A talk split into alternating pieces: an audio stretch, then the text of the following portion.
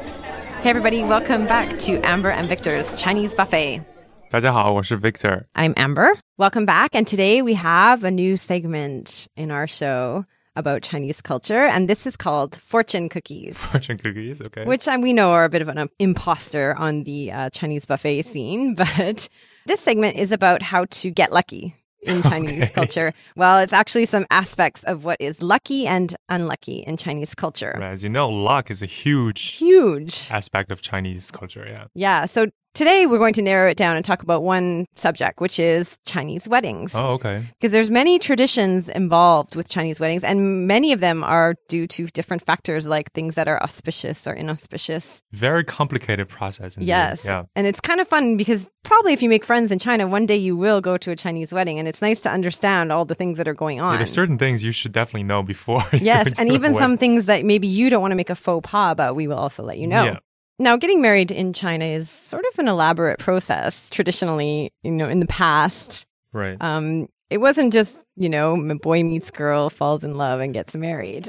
There was actually a sort of marriage proposal and acceptance process, and this the young were not trusted with this process themselves with their Right. own marriage destiny. They definitely did not have the experience or the wisdom to make this kind of choice for themselves. So it was the parents, and also there's go betweens, matchmakers that were basically the ones who were in charge. it's like a whole family process. Exactly. Not just the people who are getting married. Yeah.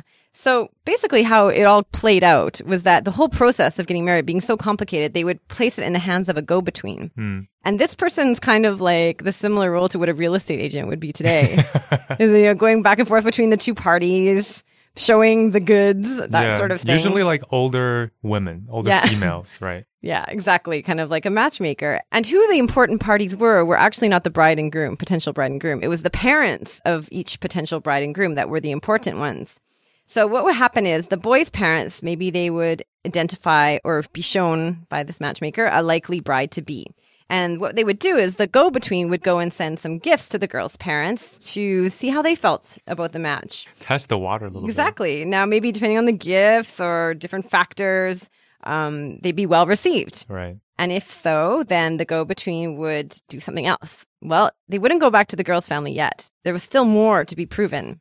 They Still more. Yes, they had to get not only the date, but the hour of the girl's birth. Oh, okay. They recorded it on a formal document.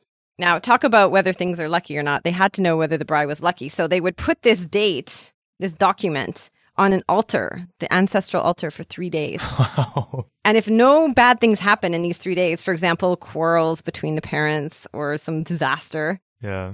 then they would get to the next step, which was the astrological expert to consult Wow. if they were a good match. So all of this would happen if the girl passed muster, then the same thing would be done, but in reverse for the it's man. quite a process. exactly. I hope this matchmaker is getting paid well because uh, this sounds like a lot. yeah. So all of this would happen, and the potential couple haven't even met yet. Did you realize that? so if you passed through all of these hoops and it came out favorable, then the two families would arrange to meet, and then face to face, they could still, ru- you know, say they weren't into the person. You know, the people still had somewhat of a choice. Yeah. But if they were satisfied, then it would proceed to the betrothal. And sometimes in the more severe cases, the groom and the bride won't meet until their wedding night. Really? Yeah. This Ooh. happened. I've heard stories like that. Oh, well, at least there's none of that. Is he into me and all this dating stuff? Yeah, he's not going anywhere. right? Exactly. So the actual marriage was such a process, but it would only be agreed upon after there was a lot of bargaining. See, when they two when the man and the woman decided they were okay with each other, there would be a lot of bargaining, money and goods, you know, they have to negotiate what would be the engagement tokens. Um, and then the next step is picking an auspicious wedding date. This is very Finally. important. yeah, People very, very take important. it very seriously. For example, what was that really lucky day when there was thousands and thousands? Eight, eight. Was it? No, it was the Olympics. It was June 6th, 2006. Right. When everybody in the West were freaking out about the triple six, people in China were busy getting married. That's right. That's like the luckiest day you could have gotten married. Right, and that's that's even just modern times. But when we talk about the old days, it's a lot more complicated than just the numbers. You know, your birth hours, and then the date, the year, your zodiac, and you know sometimes your family's involved. So the date choosing is quite a process too. Yeah, it's very important. And you'll often find in China, even today, that most of the couples I know, they kind of had two weddings. They would go and actually sign their wedding paper on a very auspicious date. And then later they'd have the ceremony when it was convenient. Right. So very often people would be married officially a year before they actually had their wedding. Okay. Just so that they could have a good date. Okay, so Victor, what about today? Is there all of this rigmarole still? Definitely not even near. Uh, you know, right now people have a lot more freedom, of course, and they can, you know, choose their spouse on their own or whatever. Um, however, some of the old styles of matchmaking still exist. You know, Yeah. sometimes young people are introduced through friends or through family friends, through an elderly, or there are still companies that are, you know, basically do matchmaking business. The best matchmaking I saw was in Renmin Park, People's Park in Shanghai. On Sundays, parents would go with a big placard with their child's picture and stats, job, income, Oh, God. age. And then they would walk around and find other ones that they thought looked good and try and match up their sons and daughters. How embarrassing. Well, yeah, but because they felt now the you know Chinese people are very busy. They work long hours, the young people, and they're really don't- concerned that they didn't have time to meet someone. Yeah. So the parents were very proactive in this So way. their retired parents will go out and Yeah. find spouses for their kids, it was like a meetup. right? Between parents. Okay, so they've gone through all that, the couple, parents matchmaking, whatever, everything in the past or present. Let's talk about the wedding day itself now. There's a lot of lucky things and unlucky things to be avoided. So now you'll know what to expect some things about Chinese weddings. Right. So during the wedding day, speaking of, um, one thing I remember is a lot of toasting, a lot of food. There's generally like quite a f- number of courses of food Right. served, like eight courses, is it, Victor? Just depends, I guess. Certain Lots of food, anyway. lots of food. Yeah. And I do remember it was funny. The wedding I went to was a American guy marrying a Chinese girl, and so there was half and half. Some of the guests were Western, some were Chinese, okay. and so the groom had picked Chinese foods that he knew would be acceptable to you know his parents and the visitors from overseas. So they definitely weren't the usual um, Chinese dishes I had seen at other weddings, which were like heads on the things and stuff like that. but the funny thing was, is at our table, which was all my workmates, most of us were Westerners. We were like, "This food is delicious," and everything was clean right off the dishes. And then I, at one point, looked over to the people next to us. who was a fully Chinese table, and they barely even touched the food. they were like, "What kind of food is this for a wedding?" and there's a, lo- also another unique thing is there's generally a lot of drinking, and there'll be Hmm. a full, huge couple bottles of whiskey, expensive whiskey on your Yeah. table, and a couple packs of cigarettes at the Yeah. weddings I've been to, right. A lot of candies too. and candies. candies because you know the sweetness represents the sweetness of life. So a lot of these things actually have you know extra meanings to represent certain things on a wedding day. Yeah. And speaking of objects, uh, you know, having extra meanings or whatnot, a lot of things should be present during wedding day and some things should be avoided. One thing that uh, is good to have is peanuts, because in Chinese it's called hua sheng, hua sheng. And the second character, sheng, also means to give birth or to grow. Uh, and hua means flower or variety. So you can give birth to different kinds, you know, like girls, boys. It So much means for the one child policy.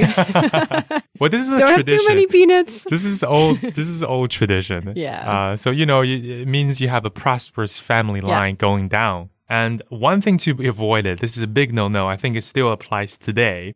Is to have pears, the Oh. fruits as pears, What's wrong with a on a wedding day, because a pear in Chinese is called li Mm-hmm. uh, second tone li, and it's the, exactly the same pronunciation as the word for two parts, Oh, li, yes. 分离, and 分离, which means to separate. Yes. Um, and if you think of that, it's like cutting a pear, eating a pear.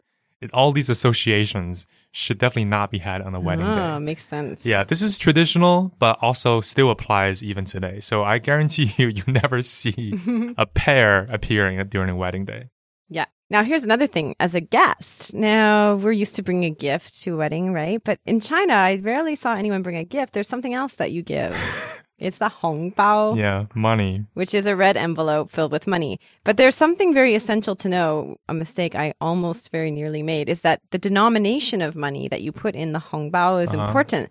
And there's certain denominations you should not put Mm, as a gift. okay. For example, I was thinking, okay, well, I don't know this couple very well. Maybe I'll give them 400 renminbi. and my friend was, no. No. Why, Yeah. Victor? Four, again, I think, you know, talking about the associations with other things, four, as people know, is 四, hmm in which Chinese. sounds like the word for 死, which, is is, to to die. die. And of course, the topic of death is very much avoided Mm-hmm. publicly uh, if you can, and totally the opposite of a wedding day. Yes. So you should never bring up any associations of force. So the good news is you can give them 300 kwai and you're actually doing them a favor. and you saved 100 Another kwai. thing, I'm not sure people know this 250 is also a bad number. Ah, because it means stupid, right? Stupid. When you call somebody 250 in Chinese, it means you're calling them stupid. Mm. So people actually try hard to avoid these numbers. So no 250, no, No 400, 400, nothing about No force. 44,000 if you're really However- generous. Don't do it. Eight is good. Yeah. Five is good. Six, of course, like we said, is good. A nine, 九, which also sounds like forever. Yeah. Is also very, very good. Okay. So go with the 900. So You'll probably instead of get- 400, you have double. that. yeah. Yeah. You'll be liked the higher you go, probably. but we're so practical though. See, you don't give gifts, you just give money. you know? I think it's a much better way, actually. Saves time. Right. Now, here's something else interesting about Chinese weddings. One thing we mentioned is that often the wedding itself, the reception, is not on the same day as the actual ceremony. Maybe the couple's already been married for a year. Um, the other thing is, um, this kind of breeds a lot of jump starts in the wedding photos. And as anyone who's been to a Chinese park on a Saturday afternoon would know, there seems to be an inordinate number of brides Right. taking pictures yeah. and sometimes changing dresses, dresses held up with safety pins in the back because it's not really their wedding dress, but they're just taking these wedding Right, photos, right. which is a huge, very popular thing very right now. popular. I think you see, you know, sometimes people in the West do it, uh, but here and there, but not very often. But in Mhm. China, you see it all the time. Yeah, in fact, I think some people are doing it. and They're not even getting married. They just want to like get a picture of themselves in that dress. But the other funny thing is that they really touch up these photos. And I've been in friends' houses and seen their wedding photos and been like, "Oh, who's that?" And, Whoa, it's me. And it doesn't look anything like them. you're They're like, like, "Wow, all you white changed a and lot, like, huh?" yeah, it's totally different. And then the guy's in like a light blue tuxedo and stuff. And even the guy, they touch up. And Well, that's their celebrity Hollywood moments. It is, right? it is. They're going with the flow.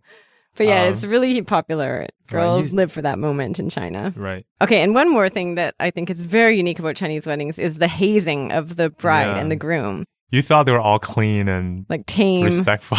no, okay, this is one tradition that um, I mean, sure, there's a little bit of ribbing that goes on in Western weddings, but literally all night, the wedding night, the friends of the bride and the groom will go in the wedding chamber and like play tricks on them. yeah.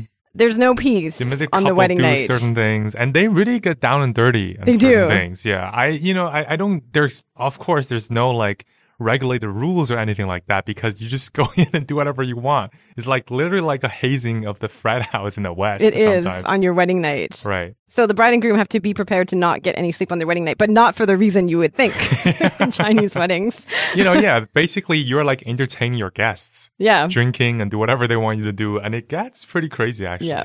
So whether you're attending a wedding or you're the one getting married, hopefully you'll get a chance to experience all of these interesting culture cultural aspects to Chinese weddings. Definitely. And everyone come to the site and share your comments if you've been to a Chinese wedding or been in a Chinese Have wedding. Chinese wedding photos to share. Yes, you can come and share them with us. Yeah. So that's it for the Chinese buffet today. And if you want to learn more Chinese or about Chinese culture, make sure to come visit us at ChineseClass101.com. We have lots of lessons there that can give you a lot of insights about China and also teach you to speak Chinese. 再见. So, yeah.